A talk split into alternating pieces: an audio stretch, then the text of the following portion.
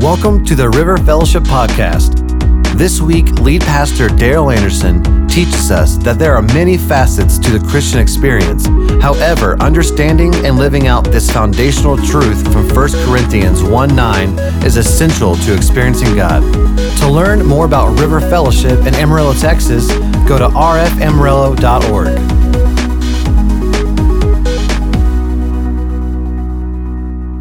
One of the best definitions that I've run across for vision is a desire for what could be and what should be. I'd like to expand that a little bit in the context of River Fellowship and say that vision is what is a desire for what could be and should be and with God's grace will be. At River Fellowship we have a four-part vision statement. And that is experience God, exalt Christ, embrace community, and engage the world. We want everyone that comes as a part and is associated with River Fellowship to experience God, to exalt Christ, to embrace the community, and then to go and engage the world. What I'd like to do over the next several weeks is walk us through the vision statement. This week and next week, I want to speak specifically to the tenet of experience God. What does that look like and what is that about? So I invite you to, to look at 1 Corinthians chapter 1. 1 Corinthians chapter 1, we're actually going to look at one verse this morning, but I'll give you a little context. In 1 Corinthians chapter 1, verse 1, Paul just introduces himself. Paul called to be an apostle of Christ. Verse 2, he introduces and identifies who he's writing the letter to the church in Corinth, those in Christ those everywhere who call on the name of the Lord. Verse 3, he gives us his basic salutation and greeting that he does in all of his letters grace and peace to you. Verses 4 through 9, he just gives us some encouraging introductory comments, just to bless them, to affirm them, as he does in most of his other letters. And then in verse 10, he gets into where he starts to deal with very specific topics and issues. We're going to look at verse 9 this morning the end of these encouraging words to see what Paul says in this one verse, 1 Corinthians 1 9, God, who has called you into fellowship with his Son, Jesus Christ our Lord, is faithful. Now, I know some of you may have different translations, but mine is God, comma, who has called you into fellowship with his Son, Jesus Christ our Lord, comma, is faithful. So in grammar, we know that which is outside the commas is the main thought, it's the main concept. That which is inside the commas is supplementary information. So that outside the comma can stand alone by itself, even minus what's inside the commas. So, what I want to look at first is what is Paul's main point? What is he saying outside the commas? So we can get his main point. Outside the commas is simply God is faithful. That's the main point he's trying to communicate to us in this passage. God is faithful. So let's look at that first. The word faithful means reliable, it means trustworthy. God's the one that's faithful. He's reminding us that God's the faithful one, not, not us. But in Scripture, we see all kinds of promises of His faithfulness. We don't have time to, to look at all of them, but some of these, like, Lo, I'm with you always, even to the end of the age. I'll never leave you, I'll never forsake you. He never sleeps, He never slumbers. I've never seen the righteous forsaken or his children begging for bread. On and on and on, his faithfulness. There's an old song by the group The Imperials, blast from the past for some of you. The chorus said, He didn't bring us this far to leave us. He didn't teach us to swim to let us drown. He didn't build his home in us to move away. He didn't lift us up to let us down. God is faithful. But probably the most important word in this phrase to me is the little word is. God is faithful. And this little word is gives us three truths, I think, about God's faithfulness. The first is that God's faithfulness is a reality, it's a fact, it's truth, it's a reality. God is faithful. I don't have to think He's faithful, I don't have to hope He's faithful. It's not, well, maybe He's faithful. God is faithful. At our house, we've got several grandchildren, and so we've got a uh, this little plastic bowling set. So they love to play with it. So when we're outside, when, you know, when it's nice weather, we go outside, and our backyard has a, uh, a sidewalk that goes all the way down the, through the back. And so they'll get on that little sidewalk and they use that as a bowling alley. Well, when it's cold weather, we'll get in our uh, entry hallway, and so they'll, they'll bowl. So they love to do this. And actually, I'm not a bad bowler. I don't bowl a lot, but when I do, you know, I'm pretty average. So I want to ask you a question, a little audience participation. how, how many of you know for sure that when I bowl this, I'm going to knock down all five of those pins? You know for sure. I'm deeply offended. Thank you. I have one brave soul. How many of you think I can? I might. You think? You, think? Maybe, yeah. Okay, a little more. How many of you would say, Well, I hope you can? I mean, Daryl, I really like you. I don't know if you can, but I really hope you can. I hope you do. Okay, thank you for that encouragement. How many of you don't give a rip? Okay, let me, let me ask you this. If I did it from here, how many of you know for sure I'd knock them all down? You still doubt me. Gosh. Let's see how I do. You want to? Just for kicks. Oh. I got three. Almost. Obviously, you're not going to put any of your faith in my bowling prowess, and you're wise to do that. But the problem is, some of us have that same dynamic when it comes to our belief in God's faithfulness. If I were to say, Do you know for sure God is faithful? Maybe we can't raise our hands. We think, we think He's faithful. Maybe He's faithful. I really love Him, so I hope He's faithful, but I'm just not for sure. What Paul is saying right here is you can count on it. It's a fact, it's a reality, it is truth. God is faithful. But not only is it a reality, but secondly, it is experiential. In other words, Paul is saying you can know experientially.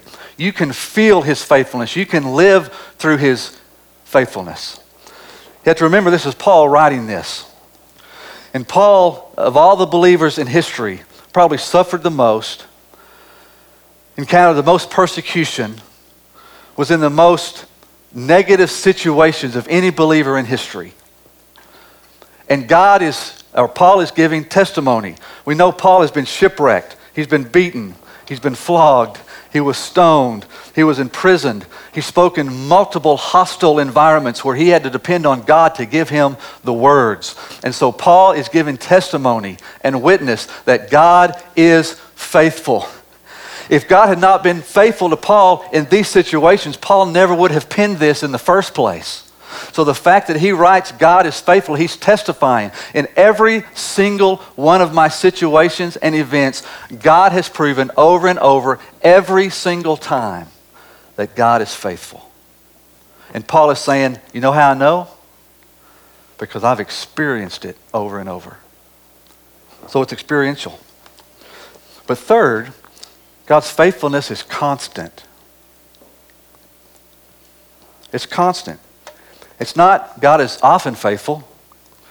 God is sometimes faithful. God's faithful in certain situations. In fact, that's, that's an impossibility.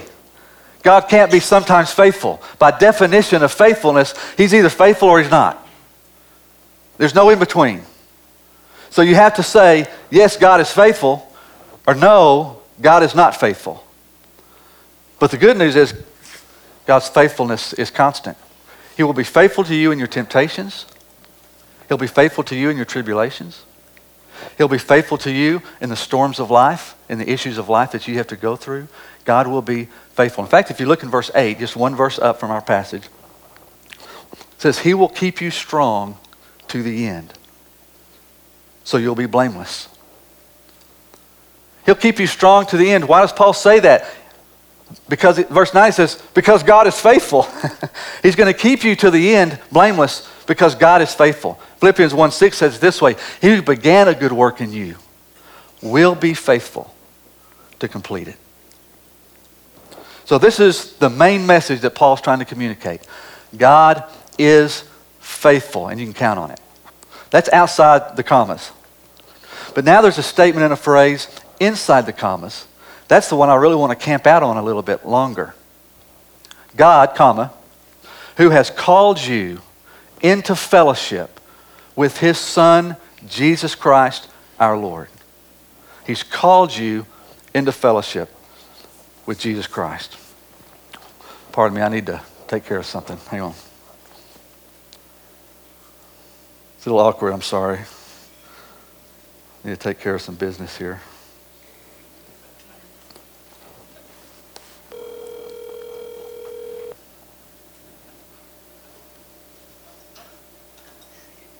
Hi, Daryl. Hey, David. What are you doing? How you doing? I'm good. Oh, we're in here with the uh, River Fellowship kids, the RF kids. How are you doing? we're doing good. Y'all having a good time over there? Great time. Can y'all say hi to Pastor Daryl? The kids are having a great time. You parents are safe and secure and having a great time over there. Hey, I, David, I just called real quick to see if you have any time this week to go have lunch. Absolutely. You bet. You name it. I can be there. Okay. Thursday looks like pretty good weather too. We may need to play some golf together. You, you good for that? All set. Okay, good. Listen, I'll call you later and we'll talk details, okay? Sounds good. All right, take care of those Take care, kids for us. Uh, bye. Uh, bye. Sorry, I had to take care of that real quick. That's the essence of this verse. God has called you into fellowship with His Son. That word called means to summon, it means to invite, and it means a very deliberate, intentional act. And it also includes a reason. In other words, no one makes a phone call without a reason for calling that person. So when we make a phone call, we have a reason for the call, and we have to make a very deliberate, intentional act to connect with that person. And that's what this passage is saying that God has made a very deliberate, intentional act to connect with you. And what's the reason? It's to have fellowship with you. God desires fellowship with you more than you will ever desire fellowship with Him. That's a great truth. It says He's called us into fellowship. It's interesting to me that we are not called first and foremost to serve the Lord. We're not called first and foremost to, to evangelize the world. We're not called first and foremost to meet needs in our community. We're not called first and foremost to champion a cause. We're not even called first and foremost to live a blameless life and get our, our stuff in order. All that's important and part of it. But we're called first into fellowship with Jesus Christ. Because without fellowship, everything else is a wash. But with the fellowship, everything comes into place and in its perfect order. Now, when we think about fellowship, the word actually means here close association. But it includes the outcome of that close association. In other words, the perks and the benefits of that close association. And for this word, when we think close association, don't think proximity, rather think intimacy. God has called us into intimacy with Him, into an intimate relationship with Him. Think about someone that you really admire, you really expect, a, a hero of yours. That one person that if you had a chance to meet them, this is the person that you would want to meet. Let's say you get the chance to meet that person. After you talk for a few moments, you decide to be pretty brave and you say, Hey, could I have your phone number? I would love to be able to call you just whenever and talk about stuff. And that hero that you admire gives you his phone number. Wouldn't that be cool? Well, think of this scenario. What if after you meet this person, that person asks you for your phone number and said, I would like to call you at my convenience anytime. Could I call you? So you give him your phone number. That would be amazing. This is what is taking place in this verse. This is this dynamic that God's trying to communicate. That God has initiated a phone call, and He is wanting to call you to have fellowship, to have intimacy. This word fellowship has four dynamics to it. The first is that this fellowship is with what I'll call with the preeminent one. The fellowship that we're discussing is with the preeminent one. And that word preeminent, it means superior, supreme, matchless, peerless, unequaled, unsurpassed. Ephesians 1:21 says it this way: God is far above all rule and authority, power and dominion, and every title that can be given. Not only in this age, but also in the one to come. In other words, it's a picture of down here are all these kings and rulers and little gods, and God is far above all of these rulers and dominion. He is so far above them, there is no peer, there's no one equal to him. In fact, he is so far above and so far superior, there's not even a title that we can give him worthy of who he is. Revelation 5 2 gives a great word picture. It's John. They're getting ready to open the seals and the scroll for the tribulation. Verse 2 says, I saw a mighty angel proclaiming in a loud voice, Who is worthy to break the seals and open the scroll? Verse 4, John says, I wept because no one was found who was worthy to open the scroll. But then an elder said, Do not weep. See, the lion of the tribe of Judah, the root of David, has triumphed, and he is able to open the scroll. In other words, there's only one person in all of creation worthy to open the scroll, and it's the one that God's calling you into intimate relationship with. If you want to look at Colossians chapter 1, there's a great paragraph here that gives us more insight into who is this preeminent one. Who is this one that we have relationship and fellowship with? Colossians 1, verse 15, talking about Jesus, says, He is the image of the invisible God, the firstborn over all creation. For by him all things were created things in heaven and on earth, visible and invisible, whether thrones or powers or rulers or authorities. All things were created by him and for him. He is before all things, and in him all things hold together. And he is the head of the body, the church.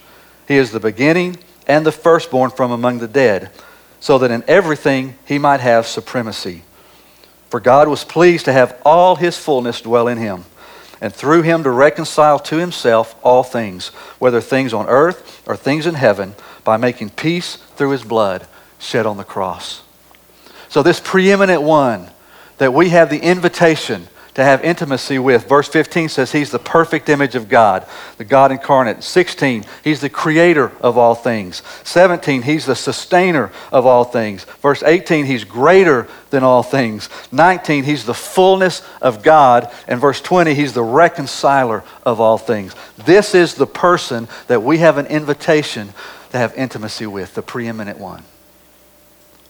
But secondly, the fellowship is perpetual.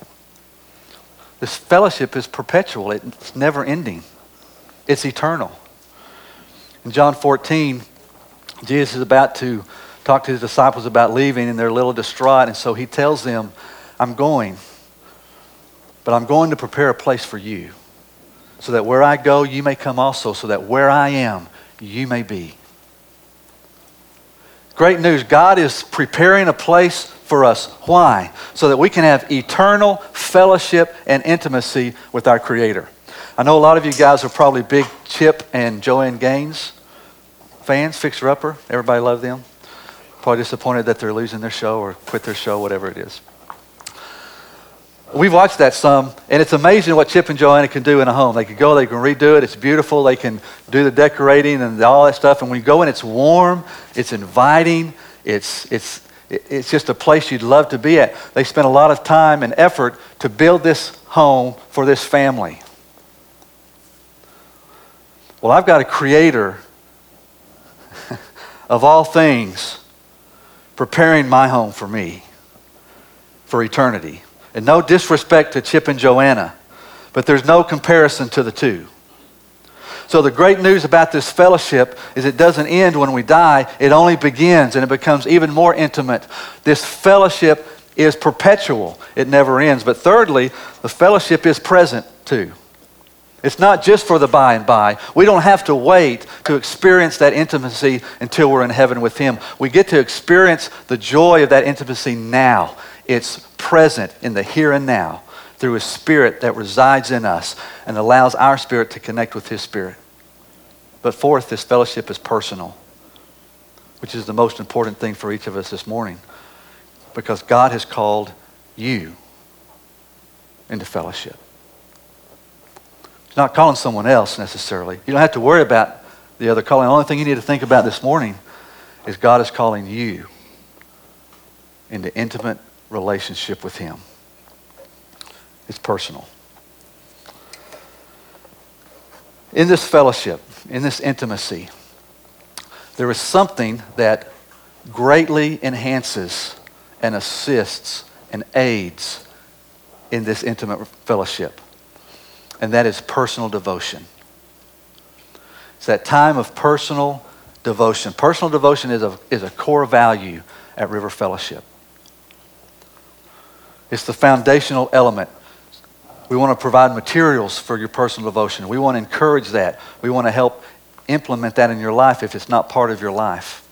And by personal devotion, I'm simply meaning that personal time between you and the Lord, that time alone that you spend in Scripture and in prayer and worship.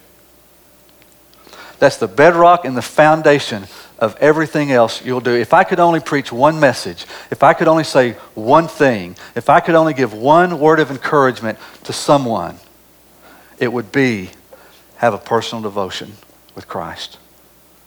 Make that discipline to spend time with Him every day in Scripture and in prayer and in worship because it makes all the difference in the world. If that's not part of your practice, I encourage that to become one. If that is part of your practice, I encourage you to continue that. And here's the cool thing sometimes we struggle in that. I personally struggle in that from time to time where it kind of weighs and I have to come back. But there's one truth that helps me in my personal devotional time when I'm struggling. And that's to remember it's not something I do, it's someone I meet. Personal devotion isn't a task. It's not something I do. It's not simply a discipline that I can check off and say, okay, I spent some time in the Word today. No, it's someone that I meet. It's someone that I'm having intimate fellowship with. In essence, what it is, is when God's calling you, you're picking up the phone and you're answering the phone. That's what you're doing in your personal devotion time. It's that intimate time between you and the Lord. That will be the bedrock, and that will enhance this intimate relationship more than anything else you'll ever do in your Christian experience. But there is also something that will hinder your fellowship with Christ namely, sin. On a lot of times on Fridays, um, I'm off, or at least part off part of the day, and Denise is at work on Friday, so I'll clean the house a lot of times on Fridays. And one of my tasks is to sweep the floor. Well, on the weekends, sometimes I won't do it on Friday, so on the weekends, Denise and I are doing it together. So we each have our own chores. So she does certain things, I do certain things, and part of my chore is to sweep the floor. We've got uh, in our bedrooms, they're carpeted, but the rest of the house is that vinyl planking, kind of that wood grain vinyl planking. The good thing about that is we've got four or five kind of different shades of, of wood grain in that floor, tints in, in the floor. So it has kind of this multicolored kind of wood grain look. The good news about that is it hides dirt great. You don't see it. You can go for years and never see anything, it seems like.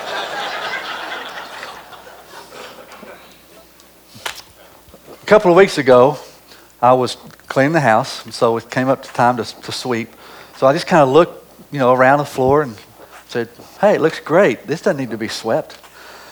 I thought about it more. I said, no, I'm going to go ahead and sweep it. So I started sweeping, started in the kitchen, started sweeping everything up.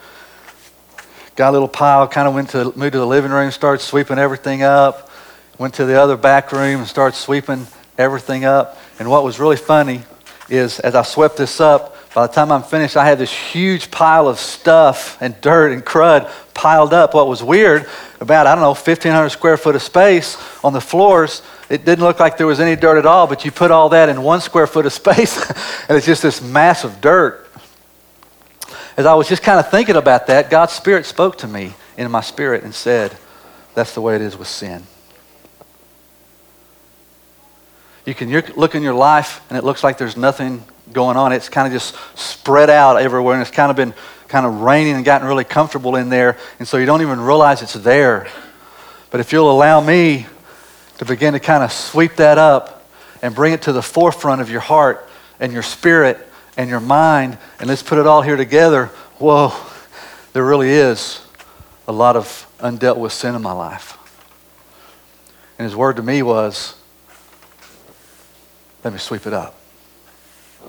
Don't let it stay in there. There's three truths here, three principles about this that I'll share with you, maybe one of them will speak to you. The first, for some, sin has never been swept away at all. In salvation, it's as if, one word picture, is that God takes all this sin in our life, our our sin condition, our spiritual sin condition, all of our sins, past, present, and future. He sweeps it all up, He puts it up, and He just throws it all away and He removes it it's gone. So some people do not have fellowship with Christ because they've never come into relationship with Christ. They've never had that initial point where they have asked God to forgive their sin, to cleanse their sin, and to remove their sin. They've never entered into relationship with Jesus Christ. That happens to be someone here this morning.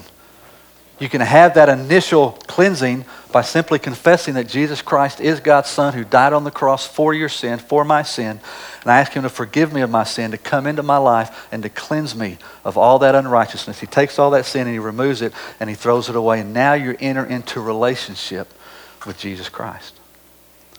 So there's some people that don't have that fellowship because they're not in relationship.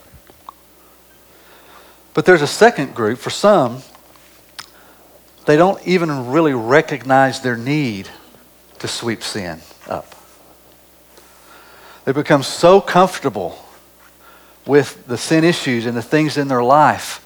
It's, it's just become a, a way of life for us that we don't even recognize it. We start to look around and we say, hey, everything's cool. There's nothing wrong. I'm, I'm in really great shape. In other words, there's no real sensitivity to internal sin.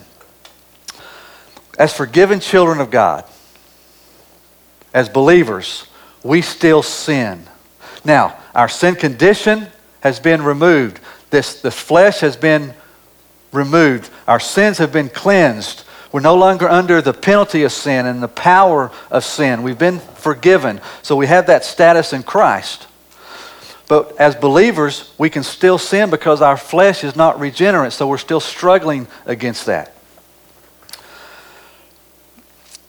When this happens, our relationship, our status in Christ does not change. We're still in relationship. In other words, once we give our life to Christ, that is secure and that is eternal. We have the guarantee of the Spirit within us. So once we sin as a follower of Christ, when we yield to our temptation, we don't lose our salvation. We don't lose Jesus Christ. Our relationship is still intact. Okay? But what happens is it affects our fellowship and our intimate relationship, fellowship with Him because it's possible for us to grieve the Spirit of God.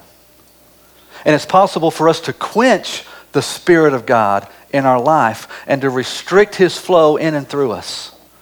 And that's what sin does. It begins to grieve and quench the Spirit, and the Spirit's flow is restricted. It's interesting to me that sin does not immediately affect our evangelistic efforts. We can still talk to people about Jesus. Sin does not immediately affect our service and our volunteer efforts. We can still go do things for the Lord. It does not af- immediately even affect our witness and our testimony. But sin will immediately impact and affect your fellowship and intimacy with Him. Immediately. Because it begins to quench and grieve the Spirit of God. So, what does God do when that happens? He brings conviction on your life. That's what conviction is all about. And the good thing about conviction is it's God trying to call you back into fellowship. Sometimes we think conviction is a bad thing. We think it's kind of like prison. I, I, was convicted of a crime. That's a bad thing. That's not spiritual conviction. That's not biblical conviction. Biblical conviction is a good thing that says, You are mine, and I want intimate relationship with you. I want intimate fellowship with you. I'm calling you into intimate relationship, but there's something in your life that is hindering that fellowship. And we're not connected the way we need to be. We're not experiencing that oneness together. And I want to get back to that intimacy, so I'm bringing conviction on your life and on your heart so that you will become aware and become sensitive that you have something blocking that intimacy. And they'll bring you to the point where you'll say, okay, God, let's sweep it up Let's bring it together and let's deal with it. That's why it's so critical when you sense God's convicting spirit in your life, do not run from it. Do not ignore it. Respond to it. Receive it. Because it's not God being mad at you or condemning you, it's just the opposite. It's God saying, I love you so much, and I desire relationship with you so deeply. I want to remove anything and everything that hinders that. So we sweep it up. Here's the third and final aspect of this illustration that is, there are some who have a constant conviction of sin. Now, there are some that have a constant conviction because they're living in sin and they're just kind of going crazy. I'm not talking about that. That's another issue. That's kind of number two we just talked about. What I'm talking about is there are some that live with a continual conviction of sin. It's because they have a constant sensitivity to the sin in their life. In other words, they've come to the place in their spiritual walk where they don't want sin to reign in their life. And they stay sensitive to the sin that's in their life. One sign of a deepening, intimate relationship with Jesus is a more sensitivity and awareness to the sin in your life. If you're feeling more and more convicted of sin, it may not necessarily because you're sinning more and more and more. It may be because you're becoming more and more sensitive to the sin in your life.